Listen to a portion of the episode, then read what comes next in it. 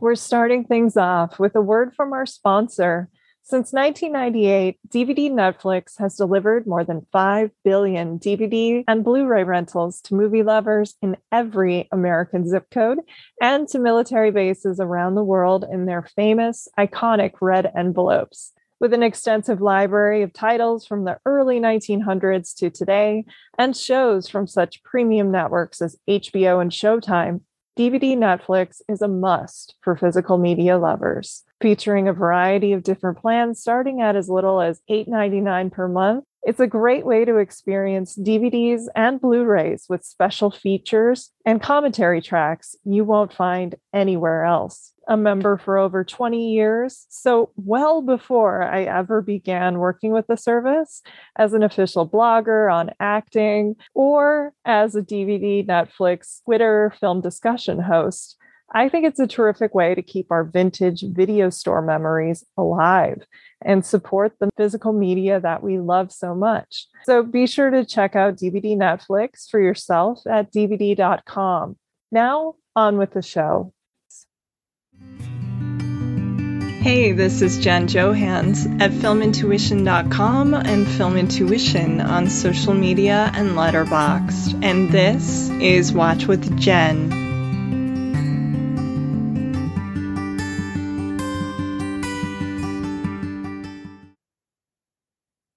Today, I am so pleased to welcome Kristen Lopez back to the podcast. One of our very first guests, Kristen, who is currently the film editor of The Wrap and is also the creator of the classic film podcast Ticklish Business, has worked as an entertainment journalist for more than 15 years. And this year, she's published her very first book in conjunction with Turner Classic Movies, dedicated to literary adaptations focused on 52 feature films and the works that inspired them. This cheerily written release entitled But Have You Read the Book is now available everywhere. And you should definitely check it out because it's a lot of fun. Kristen, thank you so much for being here. How are you doing? And how has this year been treating you so far? I'm always happy to be back on on the show. So thank you so much. First off, uh, you know the year's been weird. If you had told me at the end of last year that I would be uh, getting an entirely new job uh, and that I would be doing all this to promote this book, I would not have believed you, um, which is shocking because I think I said that when they first asked me to like write a book. So it's uh, it's been a lot in a very short amount of time. Well, congratulations on the book. You said um, you were approached first. How did that happen? colleague at my my former workplace who had written two books for TCM, and I assumed that you know TCM uh, had massive requirements for whoever they use as an author. I mean, I think I assumed that you had to have written multiple books, and you know that they were like the the the you know high apotheosis of like you needed to prove that you could definitely do this. And my coworker said, you know, do you want to meet the the person who runs the publishing team? And I was like, okay. Um, and I did. Uh, the great John Malahy, he's fantastic, and we talked for you know about an hour about a lot of different things none of which mm-hmm. was this. Um and they eventually called me from tcm publishing and they said you know we have some ideas for books that have already sold and we're looking for an author. And we noticed that you have a master's degree in english. So do you read a lot?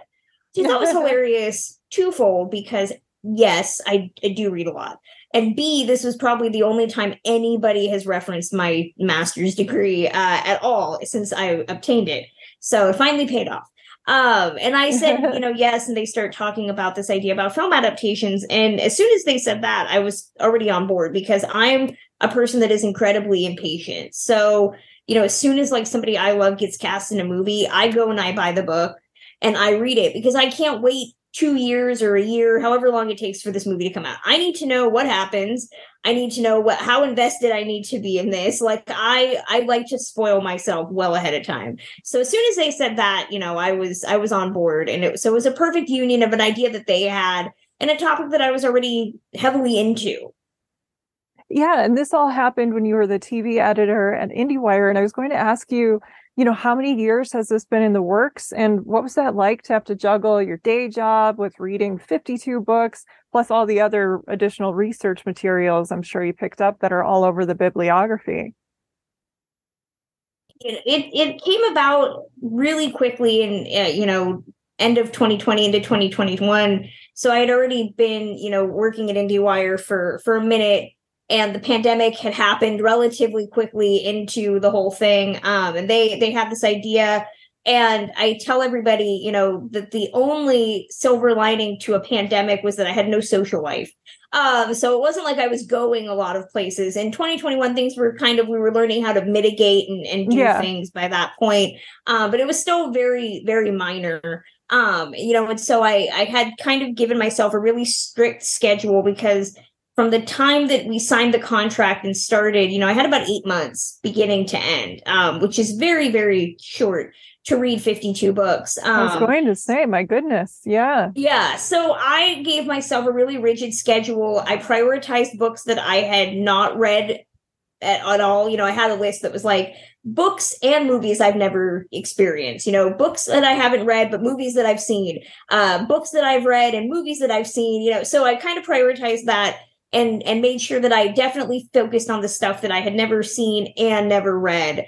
Uh, so that was uh, so every week I would start what by watching the movie, and then I would cut the book up into sections and make sure that I read. Uh, and at the end of the week, I would write the the chapter and then start it all over again on Sunday. Um, and so, and with my day job, you know, it was a lot of doing it in the morning or in the evening and on the weekends. Uh, and the last like week of of writing i've just hold up at the uh, hollywood roosevelt hotel uh, in la i usually do like a christmas treat to myself and I, I, hang out there and i finished the book there kind of jack torrance style uh, just mm-hmm. hold up so it was it was a really you know perfect time to kind of get to be enmeshed in reading because i didn't have a lot going on um you know so and as far as the research process you know tcm had some requirements for things that they definitely wanted to include. Dune was was their big film um, at the time, and so that was a requirement. Yeah, that they they definitely wanted to include. And we both agreed that you know there needed to be diversity of eras, diversity of genres, diversity of authors, directors. Make yeah. sure that you have people of color, women, uh, you know, all all these different elements. Um, so, and it required me to not just have read the book and seen the movie, but you know, trying to find something interesting to say in in a chapter, you know, I would kind of do deep dives and like what were the critics saying at the time? Mm-hmm. What's been written? Um, so it was really great to kind of try to craft an arc uh in each for each book and movie, you know, something that was worth worth discussing about each of them. Yeah, absolutely. I enjoyed I have not finished the book yet, but I've been no judgment. all of what I've read so far and it just uh the amount of work, I mean, kudos to you. I can't even imagine. I wanted to know you talked about all of this research and doing these back to back, week in, week out. You're going to start noticing patterns of adaptations and the way things have changed over the years. So, did you make any discoveries that kind of surprised you or, you know, stood out? Yeah, I was really, I knew that each studio in the studio system had a person whose job was to read all of the popular books of the day and bring uh, you know, write up about every book about whether it was perceived as filmable. Um, and what I noticed was how quickly, in certain instances, a movie could be could capitalize on the book's success.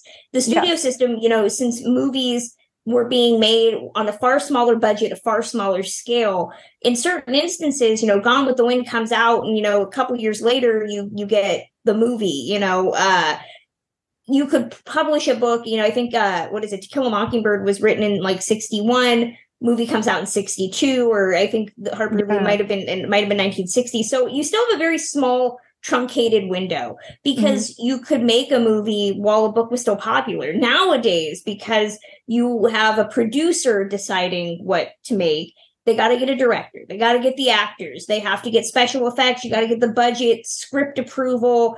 It can take, you know, five, 10 years sometimes to adapt a popular book. So book doesn't isn't as popular by the time it gets to the screen. Um, and I think the other thing I noticed too was just the the fact that more people were reading during the studio system because we didn't have TV, you didn't have social media. A book could really saturate the landscape in a really short amount of time.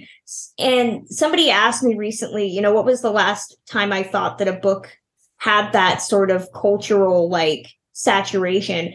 And I think that the last time I remember is you know the the uh, YA boom of the 2010s. You know, didn't have to read Harry Potter to yeah. know who Harry Potter was and Hogwarts. You didn't have to read The Hunger Games to know about what the Hunger Games were and who Katniss mm-hmm. Everdeen is. You don't get that a lot, eh, you know, at this point. Um, something like Gone with the Wind was a cultural juggernaut that influenced all of these other books and these imitators and everybody knew Scarlett O'Hara. I don't mm-hmm. necessarily think books transcend because there's so much content now, you know, and everything kind of gets lost in the void of of stuff at this point. Exactly. And so many things are turned into these prestige series. They're always eight episodes long. Like yeah. eight is the magic number or 10. And sometimes, you know, they don't need to be that long. But a lot of these books and these book clubs, I'm a member of Book of the Month you know, there's Reese Witherspoon's book club and Oprah had a book club. You know, a lot of these titles, especially women's titles, are kind of um, pushed into the streaming market or the television market instead of films nowadays. And so I thought this was a really interesting look back at yes, we used to read and we used to value these properties and turn them into films, which is really interesting. And I think coming from your background where you worked in television, um, at least for your coverage, and then film, this would have been a perfect perfect uh, marriage with that master's degree of English. And, and I'm glad that paid off for sure. Yes, humanity. My mother was very happy when it uh, when somebody re- reiterated. She's like, "See, you'll, you'll, thank me. I knew you'd thank me later for telling yes. you to just go right into it." Oh, that's wonderful. And you recently had your book launch, uh, and it was also at the festival. It's been at the Academy Museum, I think I heard. And so the book is kind of taking off all in the same month. How were all of these events and the festival, and what was all that like?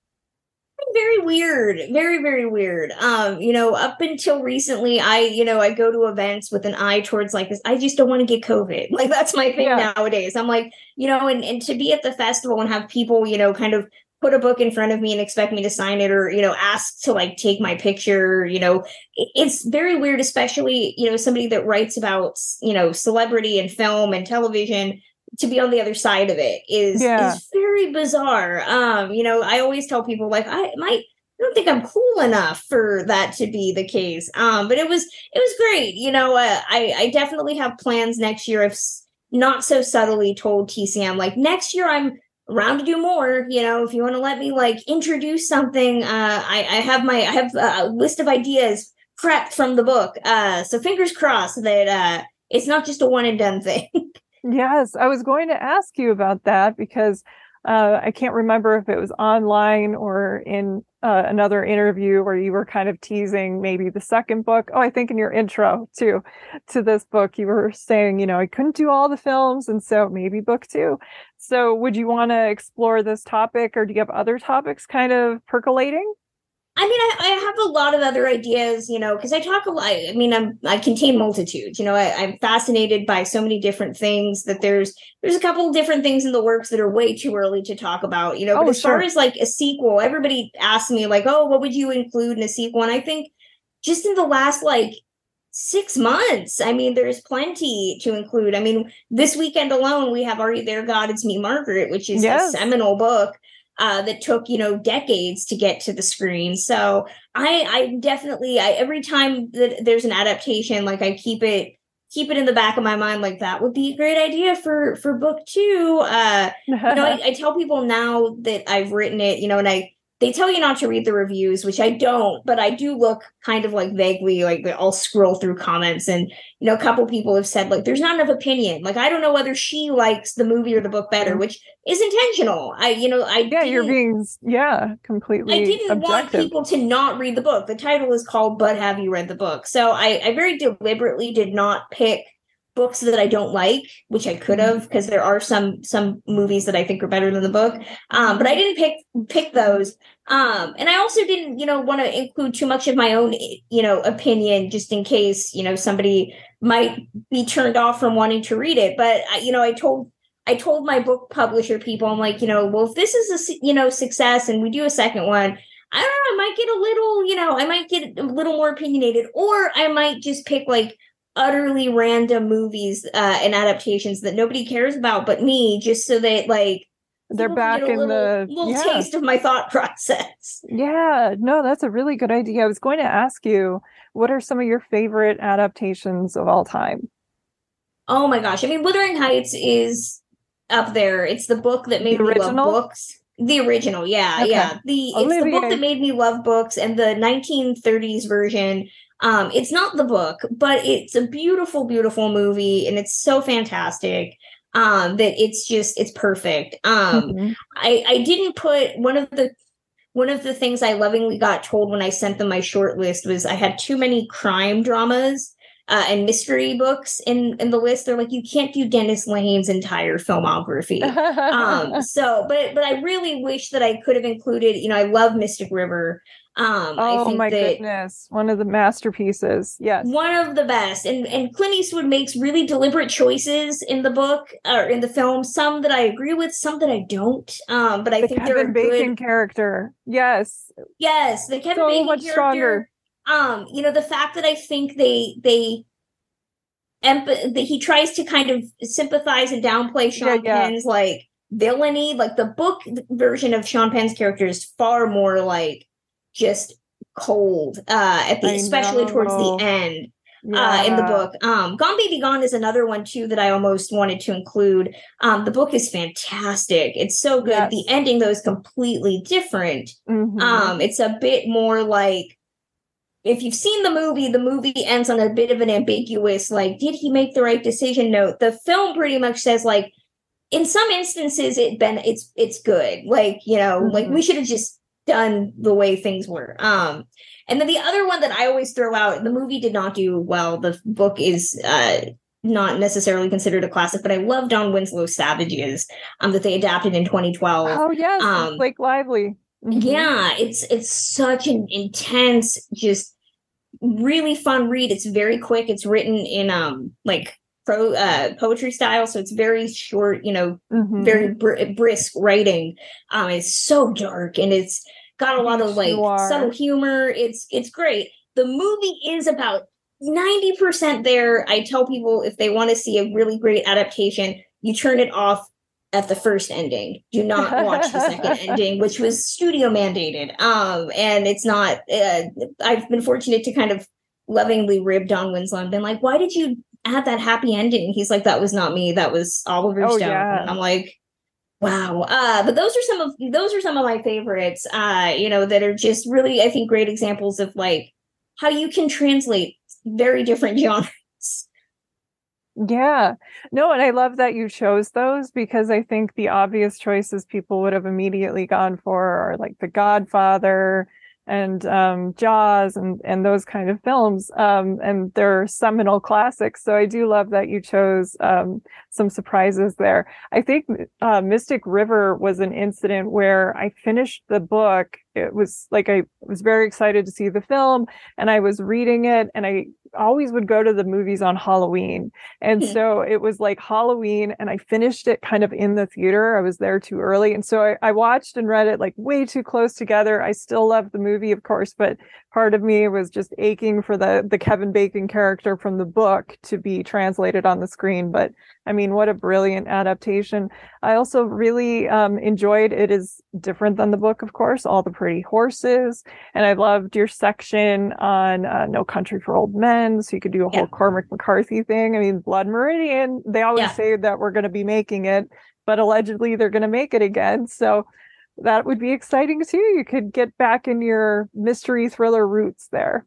Exactly, exactly. Yeah. I, I mean, Cormac McCarthy is one of those like you have to pick really specific choices because I think they've only adapted two so far. The, the No Yeah. Country in the Road, um, which the road is also very like dark and cynical. Um, you know, and, and No Country is a really great example of how an adaptation can be almost literal because the novel is about, you know, 90% verbatim what is in the film but the tone is different. You know mccarthy's tone is far more nihilist and political and angry. And you know some of you can read that coin toss scene in the book and it's hard to read it without thinking of the version that is in the film and Yes. getting those moments of levity. Um, but the way McCarthy is presenting it is far more dour and far Oh, more gosh, yeah. scary.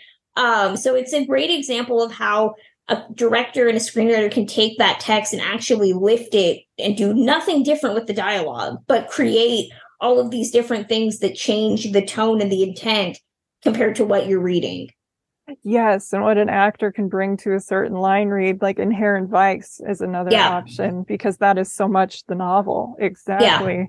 Yeah.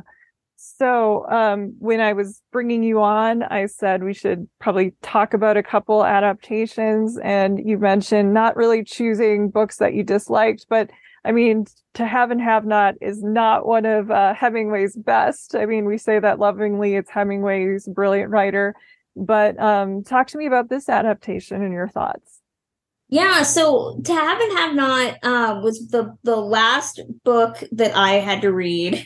It's literally the last one, and I started to read it, and I got about ten pages in, and I was like, "Oh no, this is unrepentantly racist." Oh yeah, I'm talking like racial slurs are just being thrown all over the place. Um, and I I texted my editor and I was like, I don't know if I feel comfortable endorsing this book as like one anybody should read. And he was like, Well, you know, you could always pick a different Hemingway. You know, you could do Mhm. like For Whom the Bell Tolls or Farewell to Arms or you know, uh and I was sun like, Can we also just rises. Yeah. Sun Also Rises? I was like, Can we do like Old Man in the Sea? Because that was short. Oh He's like, yes. like, no, it's a novella. It doesn't count. Okay. Uh, and at that point, I was, I'm like, it's the last one. I've already watched the movie. I feel like I've come too far. Uh, so I just decided it's the one time that I was like, you know what? Let's make the arc about how everyone knew it's a terrible book. You know. Howard Hawks knew it was awful. He got drunk with with Ernest Hemingway one one day and said that he could make an, a great adaptation out of one of Hemingway's worst books. And Hemingway said, sure. Um, know on their fishing trip, like that was Yeah. day one. Like I can Yeah. do this. Yeah. Yeah. And what ended up happening is Hawks and Hemingway ended up having a falling out and never spoke to each other again because Hawks pitched it to so many different studios who would kind of look at it and try to develop it and then say, eh, no, we're not interested. He made more money off of pitching the book than Hemingway got selling him the rights to it, um, which really irked Hemingway. Yeah, I read they didn't speak for three months because uh Hawks like got 10 times more Yeah. money. And um, you know, and it's one of the only times I think I read, or maybe the only time that we had two Nobel winners of literature working on it, not at the same time or in the same room. God, that would have been cool, or be a fly on that wall. We had um Hemingway and then also Faulkner, who Yeah. was the one that ended up adapting it. But also, I mean, it's a lot of Hawks. It's also a lot of Hawks's wife, from what I Yeah. understand. Uh, yeah, It's it's very much a Casablanca ripoff. it is. um yes. you know uh which which was intentional you know the studio was like um you know we we want to do something that's a follow-up to to casablanca they changed it to like french martinique is where it takes place and um what's funny is i i saw rio bravo this uh at the tcm film festival and i'd never seen it before and Oh, I i started that watching movie. it and i was i was like this is just a have and have not only with, with in the west you know because especially the dynamic between Angie Dickinson and John Wayne in that movie. There's even a moment where they have a kissing scene and she responds very similarly to Lauren Bacall's response into Have and Have Not, the It's Better When You Help line, um, which I was just like, Hawks is just retreading his own stuff at this point. He did that all the time. It's so funny, isn't it? Because like even um in Only Angels Have Wings, like Mhm. Jean Arthur says, Yeah. you know, I'm hard to get. All you have to do is ask. And then a few years later, Lauren Bacall says the same thing. And yeah, I mean, that's one thing I love about Hawks. He like straight up remade Rio Bravo as El Dorado too. I mean, it's the same Yeah. thing. And uh, Exactly. Uh, You gotta love a director that is totally okay resting on their laurels. Um, yeah, Yeah, but but I think what what I mean to have and have not is is fun. You know, again, it's a Casablanca ripoff more I think than a Hemingway adaptation. For me, the best version of Hem of the book is the Breaking Point, which oh, they I did in love it. 1950. It's. John Garfield is fantastic, and I'm not saying that because I love him so much. I know. Um, but I everybody does. everybody should. Uh, yes. But I think that it's also a nice, sly little like fu to Hemingway that movie because the main character in that movie, next to John Garfield, is Juan Hernandez, yeah. who plays Garfield's right hand man. And when his character, it's not a spoiler, the movie is old, you should have seen it already. When yeah. the character dies, very very abruptly, very rudely. You're like yep. traumatized. And the ending, especially, is not about Garfield, it's about his character. Mm-hmm. And so I'd like to think that that's their sly little like, your book is ridiculously racist. So we're going to kind of retcon it and uh, make it less racist by making the main character a man of color. Yeah. No, and as far as you know, this was the first movie with Bogey and Bacall. She was 19, yeah. fell in love with uh, you know Bogart. He was married and 45 years old at the time, and everyone knows the story. Um, but you know, they made four films together. Yeah. What is your favorite of the Bogey Bacalls? I like the other adaptation of theirs, uh, The Big Sleep. Yes. I think that movie is fantastic. Martha Vickers is so fantastic in that. Allegedly, she was too good and Lauren Bacall had her her part reduced. Um, what I think is funny though is that it's based on Raymond Chandler novel of the yeah. same name, which they had to already kind of heavily change. It involves like pornography and a lot of illicit sex, but there was a point where famously in the movie they had to figure out who murdered one of the characters and they went no to idea. Chandler. Yeah. And Chandler was like, hell if I know, you know, I, I know. I wrote the thing. Um, which I think is funny, you know, a lot of authors tried their hand at screenwriting. You know, mm-hmm. Fitzgerald mm-hmm. very famously, um, Dashiell Hammett, I think, made it through like one Thin Man, and yep. uh, you know, couldn't couldn't hack it and couldn't write another Thin Man after that. You know, the most people assume the series is a series of books. It's not. It's one book, no. uh, and he he never he never touched the characters again. Uh, but but I think that it's it's interesting to look at the success stories in that regard. I mean, the most successful, I think, screenwriter slash authors, you know, worked with strong directors. You know, mm-hmm. uh, Mario Puzo working with Coppola on The Godfather, yeah. Nick Pileggi working with Scorsese on Goodfellas. You mm-hmm. know, because you have a person that knows the filmic intent versus the person that knows the text. Sometimes if you're too close to a text you know you just you can't figure out what works on the page versus what works on a screen. Yeah exactly. Or jay Cocks, who was a time critic you know working with scorsese on the adaptation of age of innocence which is in my head because we're recording this on michelle pfeiffer and daniel day lewis's birthday. Yes exactly. And um, next film that i suggested we discuss is a masterpiece, I think. I mean, everyone says it's synonymous with Gregory Peck and it's, you know, Harper Lee's beloved novel. So let's talk about uh, To Kill a Mockingbird. Yeah. Mockingbird it came out relatively quickly after yeah. the the book was published. And what I was surprised by, I haven't read To Kill a Mockingbird since middle school, you know, okay. high school. Um, I had not revisited it. And I'd seen the movie, you know, and I remember really appreciating the movie, but to watch the movie and reread the book so close together, I realized how much of Harper Lee's text really is kind of a slice of life type of it story. Mm-hmm. It it tells a lot of different different things in Scout's life. Horton Foote knew that he had to condense that and tell one story. So the the um, Tom Robinson trial becomes the big the central yeah the central thing but to read the book you know harper harper lee based a lot of atticus finch on her own father yeah. Uh, a lot of the the robinson trial on various you know black men that had been accused mm-hmm. um but what i was struck by is how she writes about what we now commonly know as white privilege you know there's oh, a yes. scene mm-hmm. there's a scene in the book where calpurnia who is a far bigger presence in the book than she does in the film. So much more complex. She has a family, everything. Yeah. Yeah. She does. And and I was really surprised by that because the film is so often considered this landmark for mm-hmm. racism and ta- looking at racial injustice. And yet the character that actually is a black woman is so marginalized within the, the film. But mm-hmm. in the book, she takes Scout and Jem to church Yes. And there's a sequence where um, Jem starts to get nervous about the group of predominantly Black people converging on her and Jem. And, you know, you read that today and you're like, she's exhibiting white privilege and racial bias. And Lee's talking about this in 1960. You know, the character, you know, Jem is or Scout is learning about racism and is also not immune from that. You know, whereas the film kind of presents her as this innocent babe in the woods who has not been molded yet to experience racism. Um, you know, I think that that famous scene of her talking to Atticus and asking him about the N-word, you know, to yeah. read it in the book with all that has happened, you're like you question it more. You question her motivations and you question, you know, how much of what what she ex- is experiencing is now, you know, a lot of the racial bias that we're seeing. So it's really really fascinating and there's also a heavy emphasis on women in Scout's life. You know, so much of the book is about Scout yes. realizing her place in society. Lady, everything. Yeah, you get you get Calpurnia, you get Miss Maudie Atkins, who is I kind know. of the female foil to Atticus Finch. Yeah. Um, so there's a lot of different things that you know were really surprising that I hadn't realized the book just kind of threw or the film just kind of threw out.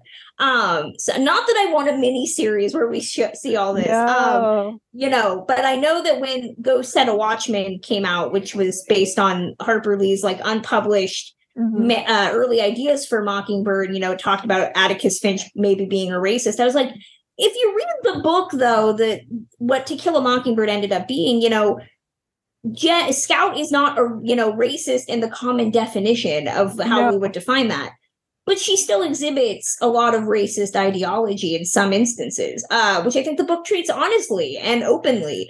Uh, yeah, so it was great to get to reread the environment. And, yep. Yeah, yeah, and uh, so I was really happy that I got to reread and notice, like, oh, the movie has its own agenda. You know, it's, and I think that that's a common thing for 60s cinema in America at the time. You know, I love Guess Who's Coming to Dinner, but it's, uh, I, you know, it's very much for the fence sitters. Yes it's very much for people that were already kind of like I support this already and just needed a push. And I think that for as fantastic as To Kill a Mockingbird is, the film, mm-hmm. it kind of plays, it's preaching to a choir that already believes in what it's saying. Um, whereas I think the book is more open to being like, if let's you think that this it. is yes yeah let's discuss it if you how, how what if you're thinking that scout is this way why is that you yeah. know what does that say about you the reader which is fascinating. Yeah, and there's so much to that because um, the the young boy in the book is based on her best friend uh, Truman Capote. His aunt has a little bit of a bigger role in the book as well. So there's a lot there. And when you said you're not asking for a mini series, no, we don't want to give Hollywood ideas, but you can yes. see somebody like a Todd Haynes who tackled Mildred Pierce. Um, very lovingly and you know to show the different shades that weren't in the classic movie uh, in that mini series somebody like that you know we could maybe trust um, you know or like a small act situation where we have all sides and it's very interesting and we get to see all and explore all of these characters and facets would be interesting but i think it's really good to um, read that book and compare it. And I think um, that makes it much more powerful. I know I was reading actually, uh, Roger Ebert was calling out the movie at the time as being like a white savior film. And, you know, where are the black people? This is the South. And so there were some critics pushing back on that. Pauline Kael famously, of course, Pauline Kael likes to push back on Always. everything. Yes, anything she's going to push back on it. And you talked about Horton Foote, and I think um, I really loved his adaptation of of Mice and Men that he did for director yeah. and star Gary Sinise because he kind of made the female character in that one, uh, the Steinbeck, um, much more uh, like we can understand her a little more. She isn't just a temptress or something. And so I appreciated that. So I think Horton Foote being a playwright definitely uh, could figure out what to pare down, but also respect the source material. Yeah. Exactly. Yeah. Yeah. And then um, another one of my, actually, I think it is my favorite book of all time is The Great Gatsby. And so I was going to ask you, um, how did you choose? Was it because you were looking for more modern adaptations to go with this one versus the, you know, god awful version in the 70s with uh, Redford and Mia Farrow, or how did you select it? Yeah, so I had originally sent them a short list that stopped at Jurassic Park. And they said, Kristen, adaptations didn't stop in 95 just because TCM is classic. Like you need to include contemporary stuff. So I was like, fine. Um, and I I was definitely looking back at like great examples of you know great American literature. Like what haven't I talked about? And I think that the the um Robert Redford version is not nearly as well remembered uh as the the Baz Luhrmann one just because of time and excess and all that. I have as much of an antipathy towards the Redford one as most people do. I okay. think it's I think it's a very dry version it of is. the book. Yeah, it's um, very stale. it's very stale, but I think Redford's doing a lot of the heavy lifting. Um, yes. Farrow was think, kind of miscast. Yeah. Well, I think most of the Daisy Buchanans are fairly miscast. Uh, I have not seen the Al the um the Alan Ladd version that I think is um from the 40s, which is mm-hmm. very rarely screened. Um, so I, I put the Luhrmann on there because I know that a lot of people tend to have opinions uh, about that one. I personally think that much like the er, the 70s version um i have issues with the casting yeah. uh you know i i think that Tobey Maguire is very, very he's much like Sam Waterston. You know, Nick Carraway is not supposed to be a very colorful character. He is the guy who no. we see everything. Um, I think that Luhrmann's excess ends up obscuring a lot of what makes the book memorable, even though I love the soundtrack. Um, there's a couple moments that I thought were just a little veering on racism in the in the film. A little um, bit, yeah. A little bit. Um, you know, I, I, think he just smothers it with so much Luhrmann cheese that it ends up obscuring exoticism and yeah, exactly. Kind of um, but I mean, to to the point, I think what makes it fascinating is is that Gatsby always seems to be a character that Hollywood understands implicitly who you cast. You pick the biggest, grandest example of a movie star. And in the 1970s, you couldn't have found a better example of a golden boy than Robert Redford. Yep. In 2013, it was still Leonardo DiCaprio, who in many ways is very Gatsby like. Like, yeah. we don't know anything about his, what he does in his free time that is not invented by him. Like, he could, he controls the narrative much like Jay Gatsby himself does. So there's a really, really cool, like, art imitating life, imitating art type of thing to his casting. Um, and I think the movie definitely tries to do what Greta Gerwig does better, which is like if you've seen the the Luhrmann version of Gatsby, it ends with Nick drying out in a sanitarium in the film, which is not in the book. Um, and he's yeah, essentially I was not a fan of that. Yeah, he's it was telling very the Moulin story. Rouge. And it's like, very Moulin Rouge. Yeah. He's telling the story, and you know, is writing this diary, and it's called The Great Gatsby. I think like at one point he crosses out, like he adds "great" in there. Um, and it doesn't work. It doesn't work. Like Nick No. Carraway is not nearly as dynamic of a character to conceive of writing all this out, and it makes you question like how much of this is true. I don't think Nick Carraway as a character is that inventive. Ger- Gerwig does that whole concept of like let's look at the creation of this text far better with Little Women. Um, which would come out, you know, a couple years later, um, which also ends with uh, the main character Joe March crafting this story called Little Women. Um, but I think in that case, it works better because she's, I think, using that more to critique the legacy that is Little Women and how much of this is like representing this model of femininity that we no longer need. Um, Luhrmann, I think, just uses it more as like an out, a way, a cool way to end the story that again is like Mulan. a little bit yeah i am not the greatest uh fan of Luhrmann. I appreciate what he does. I think you know moulin rouge is my favorite one. But for Luhrmann I, I think the guy has trouble with beginnings too. That's like his big achilles heel is how do we get into the story and sometimes it's so excessive and so much that we lose the emotional connection. I think overall it is a strong adaptation. I'm somebody who loves the book so much i used to read it like all the time. So, um, you know, I'm going to be a little bit harder on it, but I think by the time I saw it in 2013, I hadn't read it in a in a little bit, so I was probably a little bit of a better audience for it. When you talk about Nick Carraway, did you ever see the cable movie version of this with Paul Rudd in Carraway's role? No, I actually He's really like that concept. Yeah, he was really good. Mira Sorvino as Daisy Buchanan. Well, that's weird. And um, yeah, I don't know if that one was like the best cast. I think it's on YouTube, but I thought Paul this. Rudd, as far as all the Nick Carraways go, like you can see Rudd. That I remember that's the thing I remember about that uh, TV movie and thinking, boy, that was a good choice. And so I think, you know, something like that. I also thought, as much as I love Joel Edgerton and other films, I thought he was kind of, um, it, it didn't really work. We needed an even greater contrast, I think, between him and, and the Jay Gatsby character. I'm glad you brought up the Gerwig Little Women adaptation. I'm someone who, a bit older than Kristen. So I think my, you know, I remember going to the theater and reading the book, kind of like your stories of doing that ahead of time too. I am someone who loves the Gillian Armstrong version. That one's mine. That one's mine. Yeah, okay. that, that's the that's one I grew favorite. up with. Yeah, yes. Um, but I did really appreciate the changes that Gerwig made and the way it looks like you know Joseph Singer Sargent painting at times, and yeah, so that was a really good adaptation the last few years. What have been some of your favorite recent adaptations besides the Gerwig?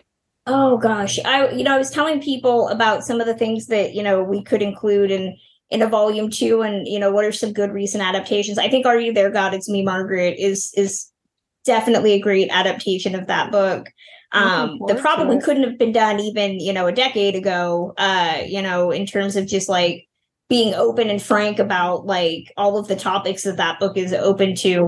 Um, I love the Agatha Christie, uh, Kenneth Branagh adaptation of Death on the Nile, um, which I, I, I, yeah, exactly, not a popular choice. I think that I remember going to see that movie and being like, you know, I remember being very met on um, Murder on the Orient Express and just yeah. being like, that's fine. Uh, and the minute that that movie starts by giving us backstory on Poirot's mustache and then segue. I loved into, the backstory, didn't you? Yeah, yeah, yeah. I was like, why do we need backstory on how he got his mustache? Didn't ask for it, and then it segues into this like hot, horny, sweaty like dance sequence. Yeah. There's Gal Gadot like trying to seduce Armie Hammer on a Sphinx. It is just the weirdest like attempt at being sexy, and I was like I didn't ask for this version of Agatha Christie, but I am ridiculously fascinated and interested in it. I think it's just and now now he's doing like complete 360 with the next one, Haunting in Venice, which is looking like some sort of like dark chamber ghost story. Um I, I love that Branagh's keeping me on my toes. Um you know, another adaptation I really liked was Bullet Train. I'm biased uh because I love me some ATJ. Um, but uh to read the book the book is you know it's very very japanese. It's very slow very contemplative. Uh-huh. um you know spends a lot of time looking at like character motivation and superstition and um all of that which the movie just decides like we're we're doing we're living up to the title. It's just a, a big dumb action movie but it does have a really like inventive running through line in the book that is not in the film uh regarding how everybody dies that I still think is very funny. Um so so yeah, those are those are some of the mo- more recent ones where I'm like those these are worth discussing in some way. They're doing it right. Yeah. And as far as um, some of your favorite books that have not been adapted yet that you think would be excellent films, do you have like a little wish list? Oh gosh. I mean, I definitely uh, you know, to go back to Dennis Lehane, uh, I keep saying, you know, Gone Baby Gone uh adapted the Kenzie Gennaro series, that their yeah. series of books.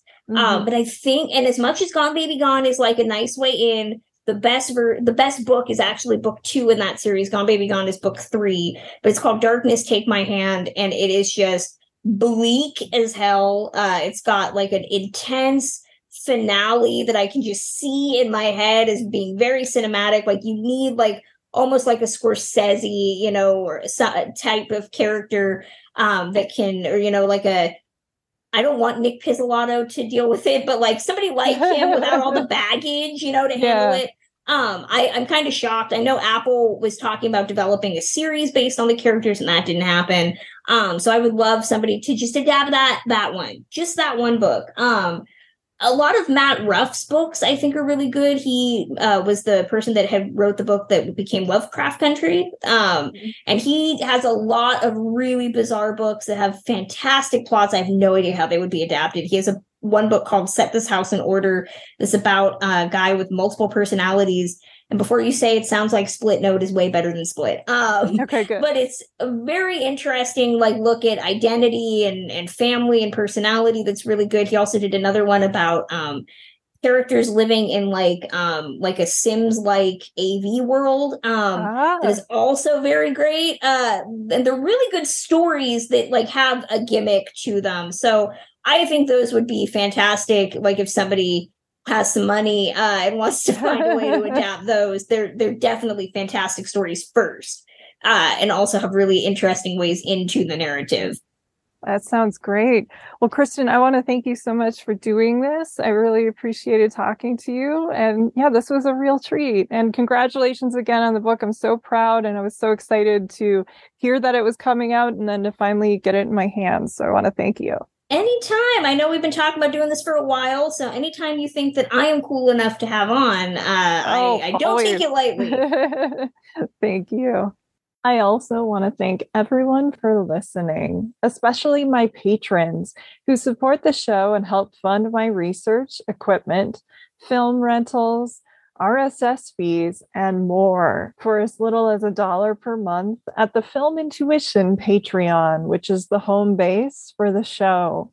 Other ways you can support the podcast are by sharing, reviewing, and subscribing to Watch with Jen wherever you get your podcasts, and also checking out the cool merch store hosted and created by our talented logo designer, Kate Gabrielle. You can find the merchandise store, including shirts, tote bags, stickers, and more by visiting filmintuition.com and clicking on the shop link. The show's theme music is solo acoustic guitar by Jason Shaw and is available in the free music archive. You can also reach me or interact with Watch with Jen anytime on Twitter, either at Film Intuition or our Watch with Jen account as well.